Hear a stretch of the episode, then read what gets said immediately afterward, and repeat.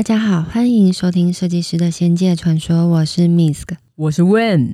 这集要特别感谢桃园市政府赞助播出，因为桃园市政府让我们有机会实际走访好几间在地人常祭拜的庙宇。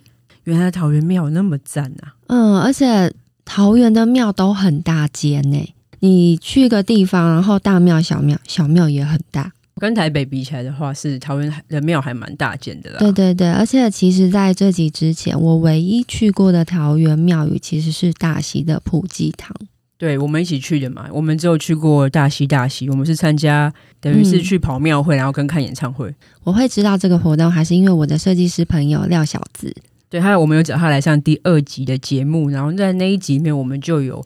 跟他聊关圣帝君小哥哥，对，也就是大喜大喜的一些相关的事情。如果有兴趣的话，可以去听第二集。对，然后我们也在那一次的活动认识了李玉生，神明的服装造型师，哦、帮大喜大喜这个活动的神明做了一个新的造型。嗯，而且是荧光色，哎，超酷的。哦，所以其实因为这样，我们对。桃园的庙第一个印象就是很潮，对，哇，走在蛮前面的，嗯，因为很大胆啊，等于把传统的祭典改成一个很新的样子。嗯，它就是一个城市的祭典。我后来才知道，原来像大溪的这个庙会啊，它其实对大溪人来讲，它其实等于是像过年，他们的第二个过年，这么厉害。对，对大溪人来说很重要咯，很重要。所以那个时候，你看我们去大溪大溪的时候，其实它满街都是人呢。哦，那好像还有一个很大的优势，是因为他们的普济堂其实地理位置是结合那个老街。对，你除了是看表演啊，然后呃参拜啊之外，嗯、看庙会啊，边走边吃，看正头，你还可以去吃东西。我觉得真的超棒。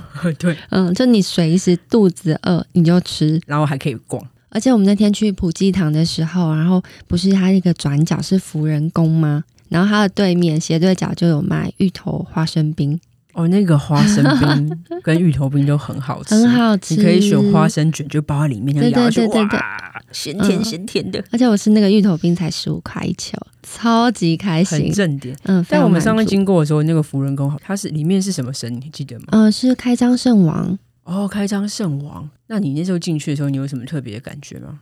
哦，我觉得最特别的就是一经过，我不是就跟你说，哎、欸，我要进去，嗯，你知道为什么？因为我就感觉到开张圣王好像在召唤我，你是可以进来，对对对，所以我就进去了，然后我就跟他讲讲话，嗯，所以大家如果下次有机会去大溪老街那边走一走，除了去普济堂之外，记得绕到我们刚刚说的那个福仁宫，对，去跟开张圣王打个招呼。而且刚好我们今天开播的时间，今年是七月二号前夜祭，哎、欸。那不就是快了？对，我们上线的应该就差不多这个时候。对，然后我记得，嗯、呃，他们那一天是七月二号下午三点就开始绕境，最后就是从普济堂出发，在福仁宫结束。哦，嗯，今年三十一个，好像蛮正点的。嗯，三十一个阵头。哦，讲到阵头，其实我觉得庙会最好玩的部分，好像就是那个在地社头会聚在一起。聚在一起，然后帮神明庆生，然后你想想看，就是在地的可能居民啊，他可能邻居啊、同事啊、朋友，大家一起参与，所以那个东西变成是你好像不会觉得是为了绕境仪式产生这个东西，好像是住在那里的人所有凝聚在一起练舞龙舞狮啊，练吹南管啊，那个 moment 其实你好像可以感觉到一个在地信仰的力量。嗯，所以我觉得庙会很多时候好看，好像是在这个部分，那个信仰的感动。嗯，我自己其实刚开始接触的时候是台南关庙建教嘛，我那一次那是我很大学的时候去，那去的时候庙会就有阵头，才发现哇，就是原来阵头就是每一个社每一个宫庙他们这么华丽，大家就是想尽办法把自己的家乡宝搬出来，你知道吗？其实这个东西中间一定有很多记忆的传承。就是老一辈的把他们拿手的东西交给下一辈，然后再由正头这样一个一个传承下去。嗯，所以其实这个是非常感人跟感动的，就是很在地信仰的东西啊。对啊，所以我觉得这是大家如果桃园人如果没有去过大溪大溪这个祭典的话，嗯，就是我觉得其实蛮值得去的。就像我们每年万华的那个蒙甲青山宫一样，都会去，啊，每年都会去。而且我们其实在这集有特别做了征件。那也很谢谢非常多听众跟我们分享他们的故事。出发前想说，哇，我们应该先做一下功课，到底有哪些庙值得去？结果听众推荐了我们超多，我们觉得 啊，根本去不完啊！对对对对对，其实他们推荐我们还有大溪的聚贤慈惠堂啊、隆德宫啊、霄里玉元宫啊，然后杨梅奉天宫啊等等，我们没办法去那么多。后来去的就是最多人推荐的第一名跟第二名，名这个两个我们有去，然后还有去的其他的，但这两个一定要先介绍，因为增建那个比例哈，大概就是这样，遥遥领先，大概就是七比三的比例吧，嗯，七比一吧，真的就是遥遥领先。嗯、第一名跟第二名其实差不多啦，就是分别前两名就是寿山岩观音寺跟桃园的慈护宫。我们那一天去寿山岩观音寺啊，嗯，因为我事前没有做太多功课，我不想有太多的预设。然后那一天去的时候，它是一个半山坡嘛，你知道他气场之好。开车这样从那个坡上去的时候，会先经过一个高尔夫球场。对，那时候就觉得哇，这里这什么仙境啊？怎么那么正点啊？在这里打高尔夫球，感觉球就会飞很远，这样 整个气场很好，而且非常的明亮。所以到了那里，我就有一种啊，我马上来到了宝地。不是很多地方都有的，但你有时候经过，你真的感觉到就是整个气场这样。拂过来就有一种芳香感觉，那就是 拂过来芳香，就是有一种哦，我真的是全身被净化。因为我们是等于是从寿山岩观音寺的，应该算是后面，它的正门其实是从马路上这样开上来，嗯，那我们是从后面开过去，所以我们会先经过那个高尔夫球场，到了那个寿山岩观音寺的时候，一样觉得气场。喷发，对啊，那里太美了。我觉得大家可能会以为我形容的那个美是什么，很多美景没有。我觉得它那个美其实很情景的，对，整条道路都是绿叶嘛。然后有听众推荐说它是樱花季去。旁边都会长满樱花，很美。樱花季哦，我要樱花季去。嗯，嗯，因为我好喜欢寿山岩哦。我去了之后，你知道心情之好，因为就很多工作嘛，觉得啊、哦、真的是很烦躁，还想说工作怎么办啊？怎么办？我一到那个地方开那个山坡的时候，我就整个心都定下来。而且它其实好像是是不是历史也蛮悠久的？对，它建于十八世纪，其实是一七四二年，我们都还没有出生。当然，十八世纪，它有两百七十年以上的历史，哎，它也是一个直辖市的市定古迹，主要是观世音菩萨。哦，主神是观世音菩萨，还有啊，还有地藏王菩萨，因为我在那里非常有感应。我知道啊，你在那里拜到哭出来，这可以讲吗？可以啊，可以啊，可以啊。我觉得这个是一个蛮特别的例子，因为想跟大家分享的是，因为我本人大家都知道是一个麻瓜，所以我其实，在各个地方祭拜的时候，我其实是蛮没有感觉的。完全没有感觉吗？嗯，就是还好，很正常，就是祭拜然后讲话这样。嗯，然后甚至连因为我的主尊是地藏菩萨，嗯，然后甚至我到中国的九华山，就是地藏王菩萨，他长眠跟成为。菩萨的地方应该要很有感觉，我其实也就还好。对，我印象中，你就是心情然后很开心，可是都没有这一次在寿山岩的反应一样。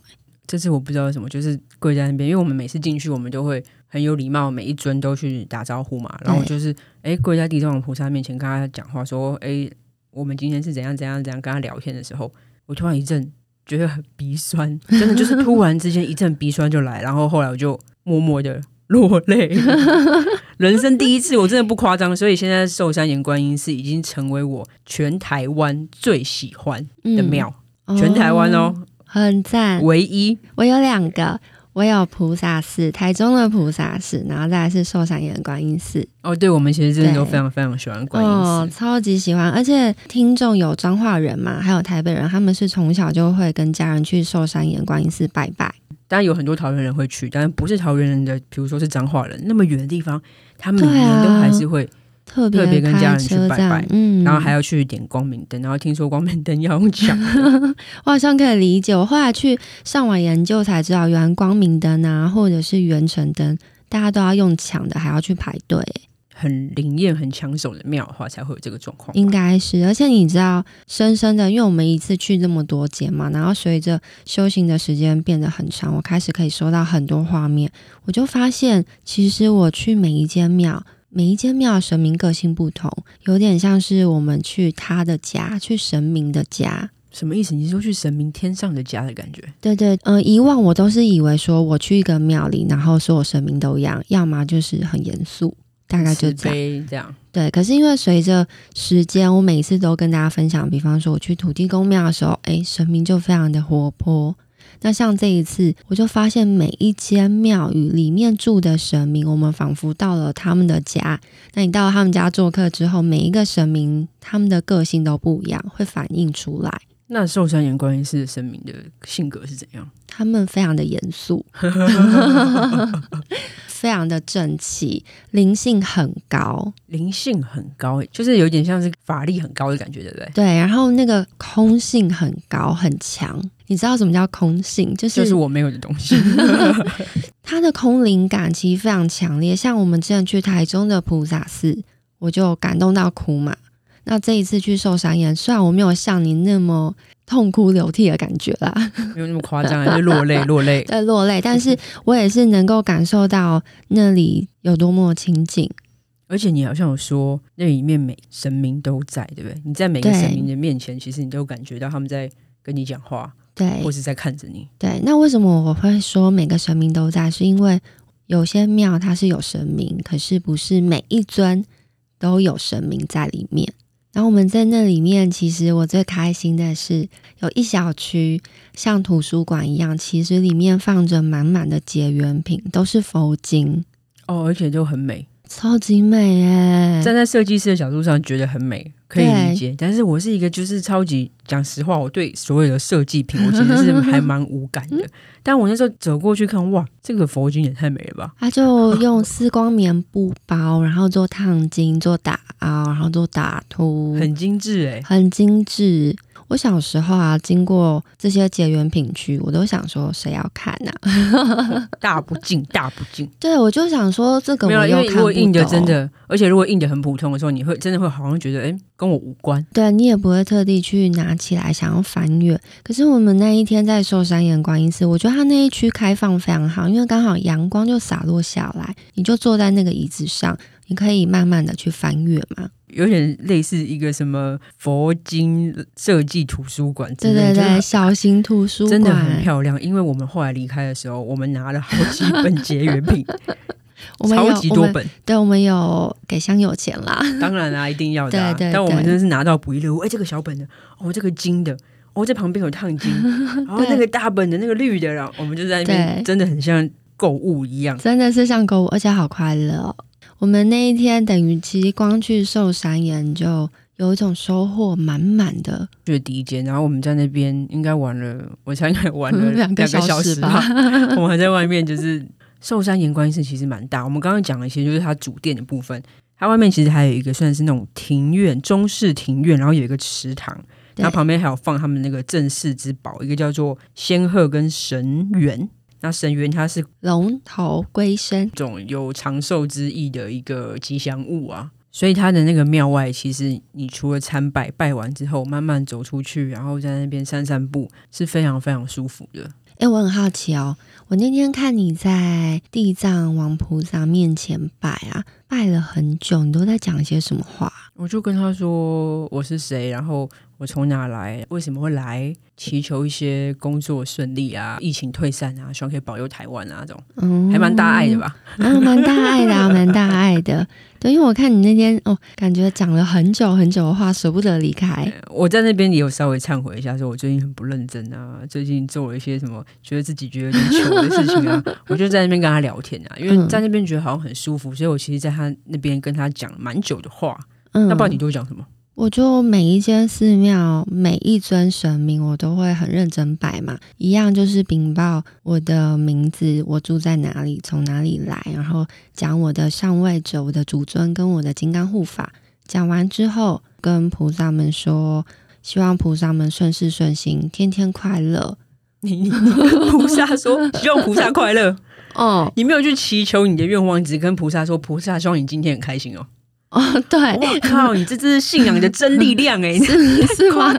不是因为，因为我就想说，真的假的啦？真的啊，真的啊，因为有时候讲一讲我会笑出来，我就跟菩萨说：“菩萨，对不起，我知道你们应该每天都很开心，但我还是真心期望你们每天都快乐，而且顺事顺心。”然后我之后就说：“就是谢谢，欸、是吗？我就嗯，嗯，我就还跟菩萨说很开心哎、欸，最后跟他们说菩萨辛苦了，因为你们每天就是要照顾这么多信众。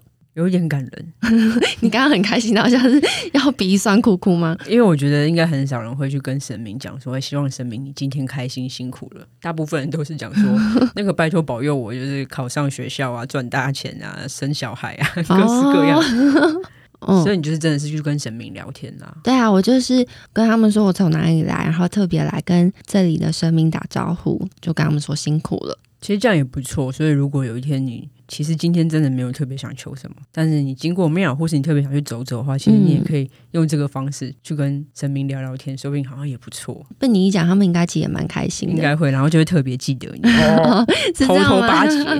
说到这个，你刚刚讲到，就是大家会去求念书、求子啊。我们去了桃园的慈护宫。那个听说是在地桃园人必拜，从小拜到大的一间庙。我们现在这样讲，是桃园人的话，应该都知道我们讲的是不是真的？因为听说众所皆知的很灵验。呃，慈护宫主要是妈祖，除了考生必拜嘛，安太岁、点光明灯啊，好像文昌、财神爷，好像之类都蛮灵验的。因为我们的听众有跟我们分享的故事，里面就包含了。财神爷的故事，然后还有文昌帝君的故事。嗯，你知道，我们那天去这么多间庙，像我们去寿山岩的话，我就是感觉到那个非常的空性。但我们去慈护宫的时候是，是我一进去，你记得我就跟你说，哎，这里很灵。哦，对，你说很灵，为什么？跟每一位神明打招呼的时候，从妈祖，然后到文昌帝君，到月老、地藏。然后到财神爷跟他们打招呼的时候，我都可以感觉到每一位神明都很认真的看着你，听你跟他讲话。哦，所以这就是灵验的原因，因为他们其实很关注在你跟他们讲的话。哎，讲到这个，你在台北，我觉得台北哪一天特别灵验？我在台北，也许跑的庙反而还没有这么多，所以我没有办法给你一个答案。但是我很确定的是，土地公他们都。就像里长一样热情，所以我为什么这么喜欢跟大家推荐土地公？台北的话，反而现在一时间想不到，但是桃园的话，你可能会觉得吃护工是很灵验的。嗯，很灵哦，而且我对文昌帝君真的特别有感觉。为什么？你又不你又不是考生？对，我觉得这最特别，因为其实我不是说了，我们在去之前做整检，然后做功课，其实我们的工作分配其实是先由你嘛。去之前，哦，对，其实你是完全不知道，对不对？对，我完全不知道，我我根本不知道它背后的任何历史脉络。然后到了之后，我就先从妈祖开始拜，我就觉得哇，这里的神明就是好灵验哦，我就是一直有收到灵验、灵验、灵验这个关键字。接着我到文昌帝君前面的时候，我就感觉到文昌帝君很认真的在看着你，听你跟他祈求，你有任何的愿望。所以感觉那边的文昌帝君是很认真办事的，对，也可以这么说，对不对？对对对，有点这种感觉 哦。而且那时候我去拜的时候，我会观察到那个神像的顶柱跟旁边都烧的黑黑的，嗯，很黑。然后我还香火鼎盛，对。然后我还特别去去问庙方说：“哎，是不是有发生过有烧到过或者什么？”因为因为太黑了，所以我就很好奇。他说没有，他说那个就是完完全全就是因为大家的香火很多，所以烧到它整个就是变成是沾染了一层灰啊之类东西在上面。由此可见，它香火多么鼎盛。不过我觉得，因为桃园是一个很大的地方啦，所以其实石护宫它比较算是在市区，所以也许真的去拜的人会比较多。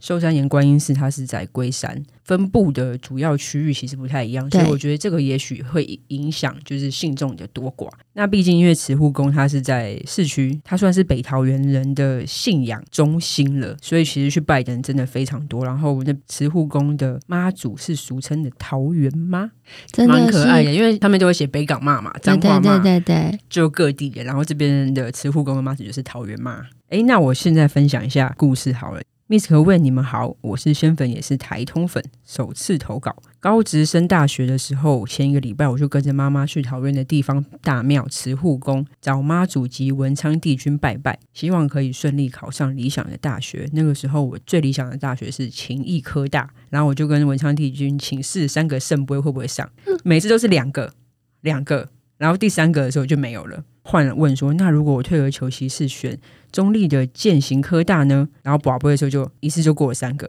然后他想说，嗯，三个还要继续拔，一直继续拔，嗯、一连拔了，变成十二个圣杯，表示就是健行科大了。所以他最后真的考上健行科大吗？对啊，很厉害吧？哦，很厉害。哎，你说到拔杯，你有没有想过他到底有没有科学？五十趴的几率啊？对啊，它其实就二分之一。对啊，我是蛮相信的，因为宝贝大家也说它是法器嘛，我觉得蛮神奇的耶。你有什么宝贝的经验过吗？就是哇，好神哦！这样、哦、说到这个，我也很少宝贝，所以我真的没有什么宝贝的经验。不问世的，对不对？对对对，就是我好像都不会想到我想要特别问什么，所以不太会有这个机会。但我有亲自见证过。对，因为我们就是打坐班嘛，然后我们法会的时候要选法会的班长，我就见证过两次，就是不同的人，然后不同的时机，他们拔杯圣杯有七次的跟十二次。哦，那个圣杯、欸、这个很扯哎、欸，圣杯直接拔到十二个。对啊，我觉得这超扯哎、欸，你能说是假的吗？以科学来讲的话，这个几率非常低。连续哦，我有一个经验是那时候。嗯我想要加入精进班嘛，然后我就去保不会问说可不可以加入？哎，就加入魔法班，对，结果每一次都求杯，求杯，求杯这样。然后后来学长又走过来就说话讲清楚，什么时候要加入，加入什么班，讲清楚这样。好，我就把话慢慢的讲清楚，我是谁，我什么时候想要加入什么班，怎样怎样，可不可以这样？就一拔，马上就三个，对，就有了，就有杯了，嗯、那就加入了魔法班，就圣杯了。是不是觉得很神奇？我有记得，我有印象，因为那时候我在你旁边嘛，大家都在看。对，大家说哇啊，有了有了有了，嗯、欢迎加入，然后我就耶，欢迎加入魔法班。所以我觉得这真是一个蛮神奇的力量。我记得听众是不是还有投稿财神爷的故事？有这个来给你念。好，高中之后就出国念书，变得比较少接触拜拜习俗。二零二零因为疫情的关系回台湾，渐渐开始进庙里，还有自身的一些修行。身体开始变得敏感。有一次跟爸爸去桃园慈护宫，那一次顺位拜完了一圈，最后一位是财神爷。基本上我拜拜每一位神明都是抱着感恩的心跟祈求，我与家人可以身体健康。到了财神爷那边，我其实没有抱着想求财的心态，就正常拜拜。于是我踏出财神殿后，马上脑子出现了一个声音，叫我回去。是一个中气十足又沉稳的阿伯声。我走回店里，很困惑的看着他，心里想：咦，怎么了吗？突然传到一个阿伯的声音。嗯，对。然后他说，在脑子又出现了他的声音，具体说什么话他不记得，但意思有点像：你就好好享乐吧。这样。在财神爷的时候走出来，然后被叫住说：“哎，你好好享乐，那就是要发大财了。”请问他会有中乐透吗？他笑了一下，想说：“真的吗？还是他在幻想？” 但他直觉就觉得要相信这位神明，所以他离开前还就笑笑点头鞠躬，谢谢财神爷。这样好，这件事过了以后，他也没有抱着他要大富大贵的心态，正常生活。到了今年二零二二，回头看，他才发现开挂般的多了很多意外之财。在去年的时候，哦，小偏财不断。他说：“好比股票，买哪一只就赚哪一只。”因为很多股票会跟爸爸一起讨论，等于他们还双倍赚。哎、欸，我觉得这很酷哎，所以他去年意外之财真的是好好享乐。但他后来有把钱捐出去，然后捐给浪浪，我记得。哦，真的、哦？哎，我觉得这样很好哎。对啊，因为他知道说可能觉得哎、嗯，这个是有一点意外之财，所以他还钱捐给了一些浪浪的组织。嗯哦，那他这样子回馈社会，对啊，这样很好，因为他觉得是财神爷送的小礼物，可能财神爷也知道他会有回馈吧，就是财神爷有挑一下来，对对 对，不知道那天我们被财神爷挑中，啊，我那天都没有听到财神爷跟我讲话，可以再回去，对啊。那我们先中场休息一下，节目下半段会介绍更多桃园与信仰故事。龟山威天宫跟南坎的五福宫，然后还有一个听众说，他觉得桃园是土地神的聚集之地，你怎么想呢？我们下段来继续。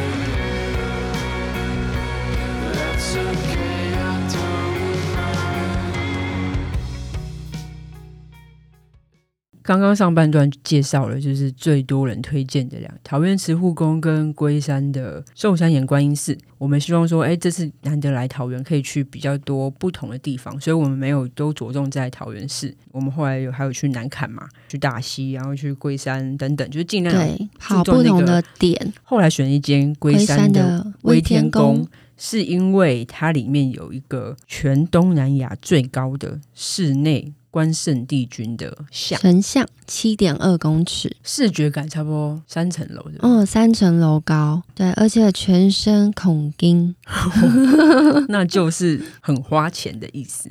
他应该是花了很多钱打造这个地方啊，就是这个威天宫，整个感觉比较像是一个文化园区。不像是我们参拜的其他庙宇，嗯、可能因为从一开始进来的时候，它就很多大型的雕像嘛，嗯，然后里面音乐整个气氛其实就是比较像是来一个文化园区的感觉。而且我们那天刚好有搭上了一个下午时间两点，他说下午两点是团拜，这是我第一次参加，我觉得这蛮有趣的。要团拜的时候，就是会有个师姐开始介绍威天宫，然后介绍我们在做的事情。好，然后时间到了。然后另外一个师姐就开始念，就跟你说怎么拜，这样，然后大家就集体拜关圣帝君。拜完之后，他就拿出了一个小盒子，打开说：“这是我们的一宝、二宝、三三宝啊！这个一宝可以干嘛啊？二宝可以干嘛？三宝可以干嘛？是不是还蛮商业感的一个地方？但是如果你是关圣帝君控，对帝君控的话，你可以去，因为它就是真的很特别，就是全东南亚最高的室内神像。”对，没有任何地方有这个，这真的蛮威的。因为我刚刚说孔丁是一进去之后，那个最高关圣帝君像，它不是七点二公尺高吗？可是它的左右边就是摆着满满满满的小关圣帝君，对，然后全部都孔丁的这样，所以你一进去就哇，金光闪闪，被关圣帝君围绕，对对对，超多关圣帝君，对对对，所以真的是，但旁边是小小的啦，对对对，旁边小小的这样。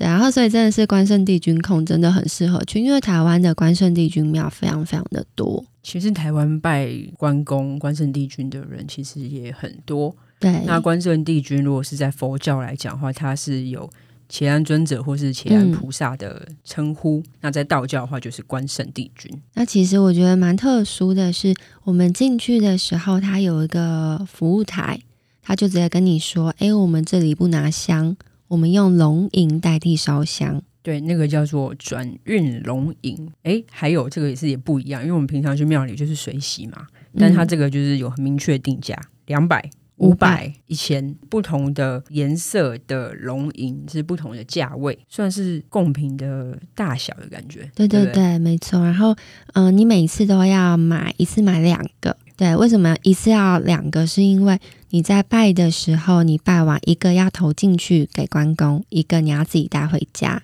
那他说这个带回家就是可以帮你补财库、挡煞、辟邪啊之类的。对，那它是两颗，他还规定说里面那个心跟心要盖在一起，然后合掌。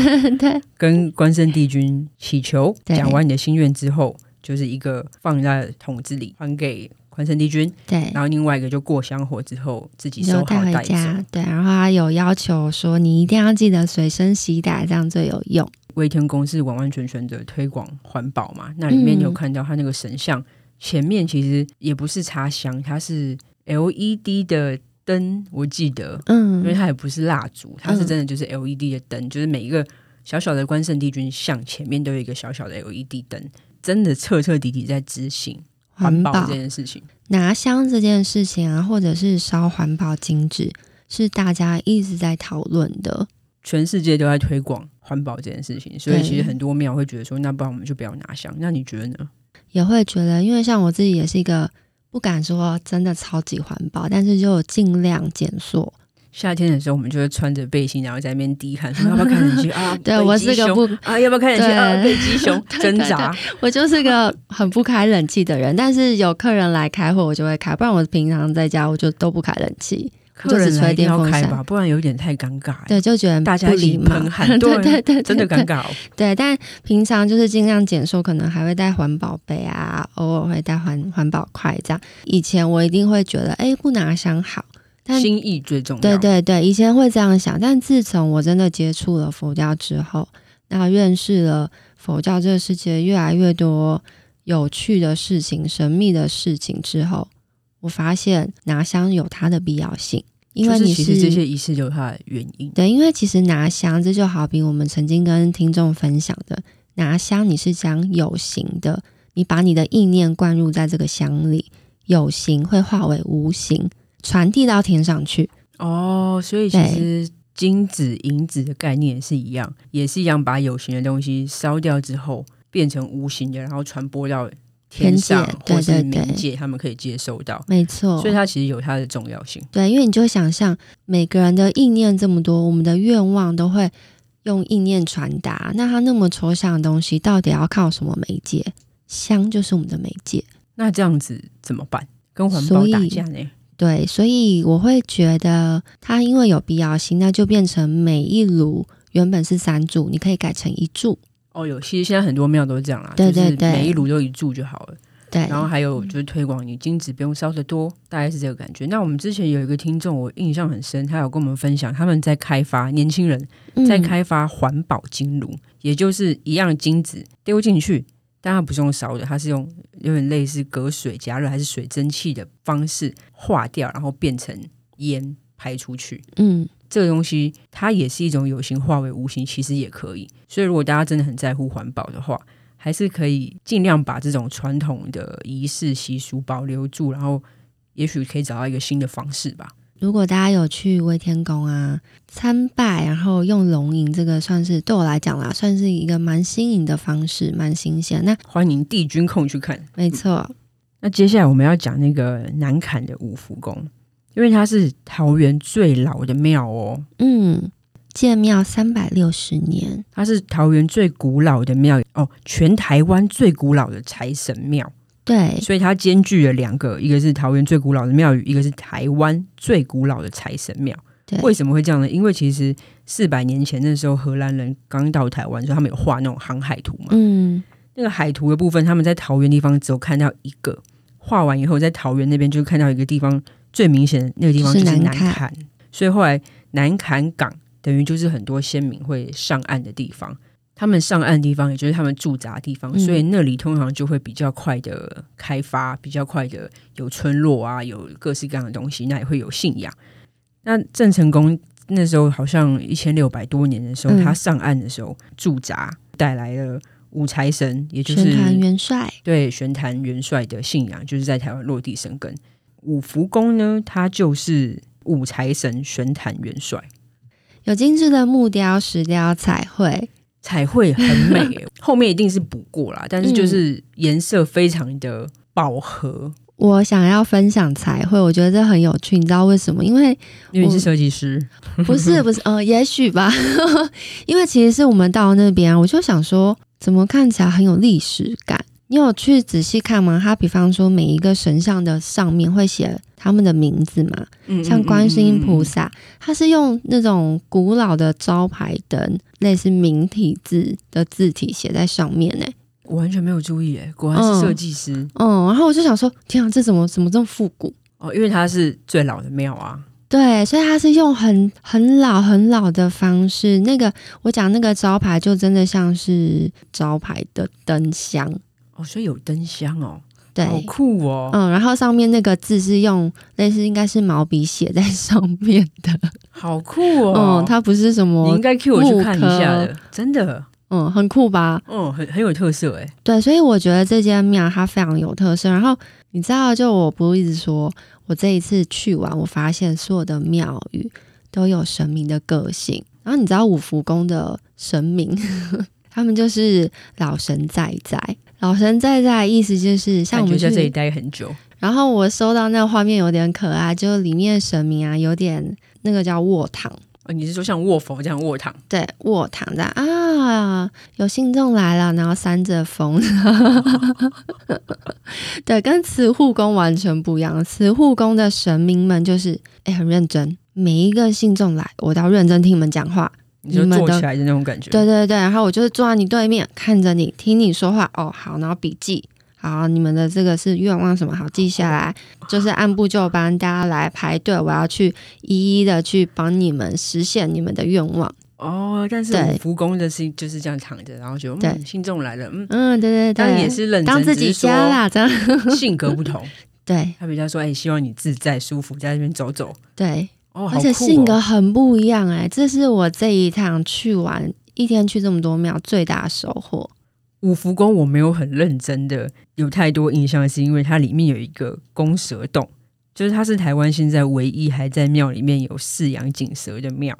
那个蛇好像是他们拜的蛇神，对，然后喂鸡蛋，因为你很害怕嘛，所以你就因为那个蛇洞是在庙的 对正中间，所以我基本上我就进去之后，我就开始很紧张，很紧张，然后用跑的，然后快速拜完，然后还说：“ 哎，那个我不敢过去，你帮我去那边插插一下香。”对对对，我还帮你擦香。对，有两个个神的那个地方，我没有去。靠过去，我就我怕，但但但我很怕。我知道很多人很害怕蛇，所以我一定要形容一下，那个蛇洞并不是一个洞窟，它应该是长七百公分宽的玻璃柜，然后里面的蛇蛇其实就两只而已，一大一小。蛇蛇听起来有点，你你是觉得蛮可爱的吗？嗯，嗯，它长得其实不会很可怕，是不是？还是你有看到吗？因为他们没有特别露脸，他们就只有身体，哦、所以还好。这样蛇洞的正上方也是阳光洒落下来的位置，所以那一块地其实也是一个蛮好的风水位置。哦，真的哦，对，好特别哦。嗯，那一块我也其实去那边反而觉得那一块是最清静的，所以里面的蛇两只，他们就是在睡觉。然后我就看了，它上面就写说他们是蛇宫，太害怕了。但是我有印象，因为我是直接冲上二楼啦，所以我有印象二楼有一个元成宫，对不对？那个好像不是我在每间寺庙都有看到哦。嗯、元成宫它那一间二楼啊，其实拜观世音菩萨，那观世音菩萨在正中间，它后面你想象是一个模型，观世音菩萨在那个凹处。那、嗯、后面那一整条其实是一条，它是写元成殿延寿门哦，呃，大家会去观元成嘛？然后你也知道点斗灯、点光明灯、点斗灯是什么？斗灯就是你的本命元成，那是什么东西啊？为什么叫斗灯？我们不是有六十位太岁星君吗？那掌管太岁星君的是谁？斗母啊，所以就叫斗灯。对，所以他们称为斗灯。那加上斗，其实是一个法器。那以前他们在做斗灯，也就是本命元辰灯的时候，就会用斗这个法器来装米，装各式各样的贡品。嗯，原来原来流传下来就叫斗灯，那也叫元辰灯。然后那一天我去的时候，我是觉得蛮恐怖的。你说那里面啊，是元辰灯。到底是什么东西？我们平常知道元辰宫有关吗？哦，元辰灯的话，就像光明灯一样。元辰的话，就是今年的太岁星君。你去登记元辰灯的话，今年的太岁星君可以保佑你这一年顺遂。哦，但是跟光明灯又不一样。元辰灯是保佑你的元神，光明灯是保佑你这个肉身。哦，嗯，作用不同，所以意思是说你两个都要点。对对，对，点光明灯保佑我问这个人。点元辰灯保佑我住在我里面的那个元神，对对对，他的家没错没错，光亮这样。对，那我的元神好，哎，我这个人就会好啊，所以就都要点啊。嗯，对，点起来。我那天去，因为我就有邀请你跟我一起走这个延寿门嘛。我不要啊，看起来很可怕。大家可以看一下我们现实动态，我们会 po 我走延寿门。我跟你说，真的超恐怖，好像是蛮可怕的啦。为什么啊？我不知道大家有没有观察，其实很多庙啊，包括我自己，我以前去拜拜，我都拜主神，可能观世音或者是妈祖、关圣帝君等等文昌。每一次太岁星君，我都不会拜。哎，好像是你你这么讲，好像每一次我走过去的时候，最后一个有时候会想说，嗯，我就看一眼，然后我就走了。其实是因为你不知道他是谁，你不认识他。对太岁星君好像比较没有特别有感觉啊，就是以前还没有开始修行的时候嘛。对，然后所以你不认识这些神明的时候，你不知道他们是做什么的啊，都不了解。那后来我就发现，像我们那时候去武庙，高雄的武庙的时候，诶，其实明明都有主神，可是走到了太岁星君那一区，特别的阴凉。你是说感觉神明不在吗？嗯、呃，也许就只有一两位。他会把六十甲太岁星君的神像都放出来，那理当你会觉得有神像就一定有神，可是其实不一定，我们有很多次讲过这个观念嘛。有神像不一定有神，要怎么样才会有神？你就要去祭拜他。对，就是要有够多的人去祭拜神明才会在，不然其实你想想看，有那么多地方会需要神明，如果有个地方比较少人去拜的话，那个里面的神明就自然会觉得说，哎，好像这里比较不需要我，那我去另外一个比较多人需要我的地方办事，对对对，要不然都没有人在那边跟他祈求，没有人在那边跟他讲话，他真的也会无聊。逻辑好像蛮能理解的，嗯，为什么希望大家去拜庙的时候，每一尊神明都要拜？这非常非常重要，所以我后来再也不会漏掉任何一尊神明，因为他们都很重要。所以大家以后记得，不管你去大庙或者是小庙，从天公炉开始，然后到主神，然后到每一个神明，只要他前面有香炉，记得你都要去拜他。那如果没有香炉的话，就双手合十，还是要打个招呼。对对对，你就是让整间庙宇的神明都认识你，知道你是谁。那拜拜的时候，除了祈求你自己的愿望之外，最基本的就是先禀报你的名字，然后你的出生年月日。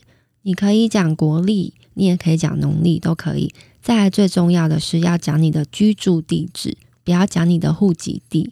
因为你居住在哪里，他才知道，他才找得到你。对，然后接着就可以去讲任何你想讲的话。哦，对，然后还有进门的时候，是不是应该是要面对庙的话？是有右进左出，对不对？对，中间的门不可以走，因为中间的门呢是神明在走的。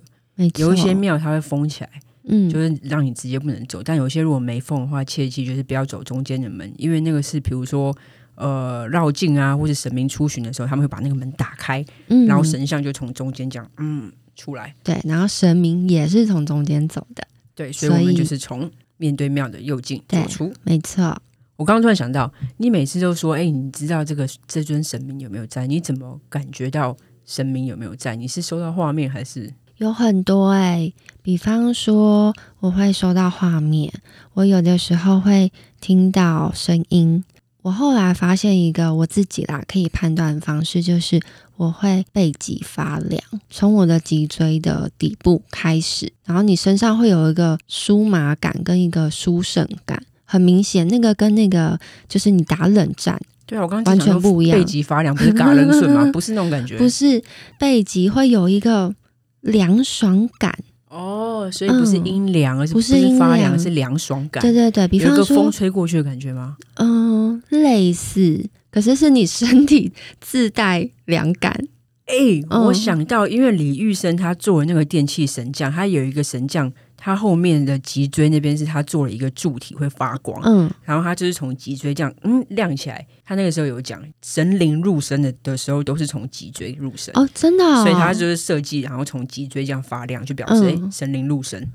哦，哎，我不知道这件事，跟你讲的是一模一样的，就是从脊椎开始感觉、嗯、很酷哎。嗯，这个很酷，因为比方说你听人家讲恐怖的故事，你会打冷战嘛，然后会起鸡皮疙瘩嘛，也是慢慢的去分辨这个感觉。因为我刚开始也是觉得，哎，我怎么背脊就是那个凉一下。到底是什么？是不是到底是这里的气场好还是不好？但因为接着我会会收到画面嘛，那个画面就突然砸了你的头一下丢进来。然后最神奇的是，我看到的画面，其实有的时候我是在进去之前先收到，有的时候我是进去拜拜完离开之后收到。但重点是我怎么知道？是因为我收到的那个画面看到的神像，就跟我进去拜的神像长得一模一样。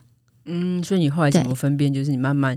综合这些体验之后，发现其实当你的背脊从底部开始有个凉感的时候，对，其实就是那个神明跟你的磁场有对到。对到的时候，我就知道哦，这里的神明有在。哦，好酷哦！正是因为这样，我才会发现说，很多神明大部分主神在，可是其他小的就会不见。才会跟大家一直说，记得要小的也要拜，不要都不拜他们，因为你知道天界其实神明很多，其实这些神职都是需要大家去做的。那如果我们长期去拜的话，其实这间庙它就会真的是香火鼎盛。为什么慈护宫香火鼎盛？因为它所有的神明都在。也有可能就是相反过来，是因为信众都一直拜，一直拜，所以神明就会一直留在那边，相辅相成啊。就是你想要香火旺。神明就在，神明在，香火就旺，就互相一直这样子。没错，所以像你们家里附近的庙，你要是常常去，然后你所有神明都打招呼，我觉得长期下来，尤其是信众一多啦，久了就那一间庙，它的香火就会非常兴旺。哎，这个小 tips 我觉得蛮好用，反正就是大家去庙的时候，就记得全部都摆，我们把神明留下来。没错。哎，接下来要讲的东西，我觉得很很可爱啊，就是。嗯有一个听众他分享说，他觉得桃园是最信仰土地公的地方，因为他走路五分钟的地方就有三间土地公庙。然后另外一个听众他有特别分享说，客家土地公啊很可爱。陆陆续续这次的增建有好几个听众都有分享到他们的土地公，所以讲的是表示桃园是一个土地神的聚集之地嘛。其他城市的听众也会想要 PK 哦，因为我住台北，我是台北人嘛，我也会觉得哦，台北的土地公很好像很多这样，嗯。但我觉得应该就是表示那个城市他们都有被土地公保佑到，所以他们会觉得他们自己的城市有很多的土地公。其实这样子也展现了真的是台湾人民对信仰的力量啦。我觉得是哦，我觉得是哦。对，我们今天分享的一个听众的故事，就是他说他住家旁边的土地公来帮他看风水，听起来。有一点可爱，真的超可爱。嗯，他说，因为他是就是有一点比较敏感体质，所以他很容易被跟嘛。那他只要被跟的时候呢，他几乎就会去找附近家里面附近的土地公爷爷跟他说，但他基本上不会去收金，嗯，所以他就是去找土地公这样。那那段时间，因为他有改房间的摆设，所以他买了一个盐灯，一个盐灯跟一个灵摆。他有一次去内湾玩。然后他就感觉到好像有灵体跟着他，而且是有点凶，所以他就有点不安。隔天呢，他就赶快在公司附近的土地公去拜拜。然后隔天呢，又再去找家里面附近的土地公，再跟他说了一次。结果当天晚上八点多，他拜完家里面附近的土地公之后，九点半，我的土地公处理的速度很快哈、哦，嗯，他马上就接到他的朋友传来的讯息，然后他的朋友比较接近是一个有办法传讯的传讯者，然后朋友就跟他说，哎。那个土地公叫我跟你讲说，你的盐灯的位置跟灵摆的位置要移动才行，很神奇的、嗯。因为他朋友根本不会知道啊，嗯、但他朋友就说：“哎，土地公叫我跟你说，盐灯跟灵摆的位置要移动哦。”他神哦。后来就改了位置之后呢，就是确认到，哎，换了这个位置 OK 之后，他才关灯睡觉。然后他关灯之后，他就感觉到他的床旁边有一股暖暖的气流吹向他，他觉得想说：“哎，好像是土地公爷爷来看。嗯”确认说，嗯，这个位置满意，OK，然后就离开了。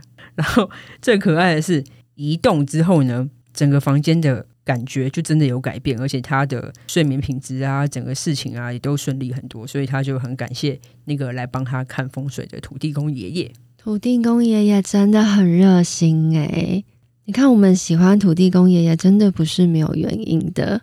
真的啊，超赞的，还帮你看风水。对啊，超可爱，有够 Q 的。然后还有另外一个，那个好像不是土地公啊，但是是土地神的故事。它、嗯、是在中立新民市场五路财神庙。对，让我跟大家分享，这是我的个人经验，是第一次与神明等级意识体接触的故事。啊，这个是玉洁的故事。对，这个很精彩哦。当时我是那个市场六楼的设计清创基地的经理。晚上在天台抽烟时，突然听到“哇，你抽的烟很高级耶，也给我一根。呃”嗯，他听到这个，哎，通常正常人听到这个都吓一跳，哎，对，我会先跑。但他也是啊，他说他当下整个吓坏，以为自己遇到好兄弟了，立刻在六楼的各处放烟给他。后来他回家问了其他有灵感能力的朋友，朋友跟他说，讲话的那一位是土地神，同时因为他灵感能力被打开了。他可以好好的跟这一位聊天，所以他后续就分享了他跟这个土地神聊天的故事。对，那他放宽了心嘛，就在几个晚上开始试着跟他连线，没想到开启了很多有趣的话题。比方说，他表示他是住在五路财神庙，他有问他说：“我是第一个和他讲话的人吗？”他就回：“你们人类以为你们自己是第一个到这里的文明吗？”接着就传了一个画面进他的脑海里，是一个长得像人形蜥蜴的物种，坐在一个很先进的城市中，问了他一样的话。哦，所以表示跟他对话的第一个物种其实是一个蜥蜴人，蜥蜴人文明比人类还要更早，哦、超酷！哎，这个很酷哎。那玉洁就问他说：“那这个是什么？”这样。哦，玉洁问那个跟他对话的土地神是什么？他就给了他一个画面，居然是一条龙。地神是一条龙神，对，但是他还夸号说原型是一颗石头。哦，他从石头变成龙神，这个可以理解啊。因为常年修炼而成为了土地的守护神。哦，酷，嗯，这个很酷吧？他有说过，就是他的任务是负责在市场里面把一些那个黑黑的东西啊、鱼贩啊上面冒出来黑黑东西把它吃掉，用这个方式来守护。这块土地哦，它是这块土地这个市场的土地龙神，他是他的任务是做这些事情，嗯、然后他就是客家人信仰里面的土地龙神。好想要遇到土地龙神哦！对啊，我们这次没有时间，不然我们下次也经过去一趟那个中立新民市场。对啊，去感受看看有没有这个机会。讲一讲，好像觉得好像还有蛮多地方没去，尤其是寿山岩观音寺，我自己会想要再去很多很多次。哎、欸，我也是哎、欸，我真的很喜欢。而且我其实这一次最开心的是结缘品帮我把去庙宇当做一个有动力让我一去再去的地方。你是说把它当做小小智市集之类的吗？对，你知道我们那一天因为去了寿山岩观音寺嘛，然后在结缘品区就是实在太开心了。我接着去了每一间庙，很认真，就是拜完所有的神明之后，我干嘛？我就开始找结缘品区。我在桃园的慈护宫，它有结缘品区，它那里有卡带还有 CD 耶。后来跟你说不要乱拿，因为我觉得洁面品这种东西，就是 还是你真的会用得到啊。当然，当然再拿，因为这东西不能乱丢嘛。就像我们说了，你拿了护身符也是一样，不能乱丢的。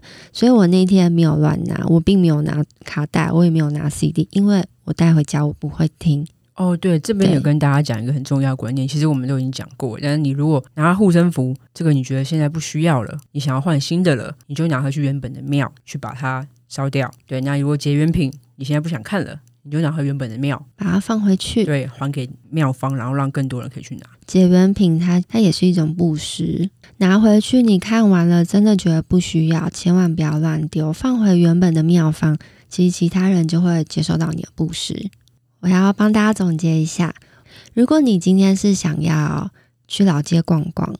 哦，有一个观光行程，跟朋友去玩一整天。对哦，那大溪的普济堂非常适合，还有辅仁宫。其实我那天有观察到大溪那边还有其他小小的，哦，好像蛮多的哦。对对对，那重点是那里我觉得非常好逛哎，就是我那天除了吃了芋头饼很开心，然后沿路就是有一些陶艺品啊，就像我喜欢买什么。老街就是大家朋友一起去逛的时候就觉得很好玩，啊，对，你就一路上吃吃喝喝，然后你还可以去拜拜。那另外就是寿山岩观音寺，如果你今天是想要感受空性，就是说有点净化心灵的感觉，对，你想要去那里感受自己全身被净化的那种殊胜感的话，哦，那真的很推荐。那如果你今天想要求神明，然后你希望就是神明怎么样都可以帮忙，很灵验的话。就去慈护宫，对，而且因为它是在桃园市嘛，所以其实对很多人来讲，应该相对比较方便。它除了妈祖之外，它有文昌帝君，还有财神爷，这都是我们听众认证过。它还有月老有的哦，对，嗯，我觉得最神是什么？其实大部分我去月老，因为我不会特别求，所以我那天去文昌帝君，又看到月老说：“哎，大家都在，神明们都在。”对，你那天在月老前面讲了很久，我想说很反常。你平常不会特别跟月老讲那么久的话，没有，我一样就是祝他天天快乐。哦，好好，对我没有求，但是因为你知道，就是感觉到，哎，月老今天在，哎，月老在，我就很开心。我就说真的很开心，就会见到月老这样。那你如果是关圣帝君控的话，嗯、那当然就是可以去。呃，龟山的温天宫走走，就是把它当一个文化园区去，哎，去玩一下。那南坎的五福宫的话，我是觉得大家可以去听。因为就是有很可爱的彩绘嘛，对啊，很历史很悠久。对，然后你可以去走它元成殿延寿门那一段，其实小小一段啦，对，非常小，其实很快。然后，那我觉得去走去感受，还有个原因是因为，因为里面都有大家元辰嘛。那再来就里面其实有斗母，对。那如果大家常去拜，其实斗母她才是所有星君的老大。元成功这个东西，因为平常的庙宇比较少，福宫它又是一个一个么字形，还蛮长的，所以这个其实我觉得也的确算是五福宫的一个特色。这个蛮特别的。对，然后如果不怕蛇的话，当然就可以去看看他们呃是的锦蛇锦蛇宫，然后跟蛇公打个招呼。那我们最后。再跟大家分享一个资讯，谢谢听众提供。在七月十六号的时候，瑶池金母会在桃园举行社瘟疫老境，从桃园的心灵词汇总堂出发，绕境路线会结合桃园四方的在地大庙：慈护宫、景福宫、政府宫、镇海宫。哦，对，这个是听众特别跟我们分享，所以其实七月的桃园很热闹诶，嗯，很热闹。除了有大喜大喜之外，也有这个。社瘟疫绕境，对，哇，很多事可以做，对啊，很棒很棒。那我们桃园人太爽了，赞赞，超赞的。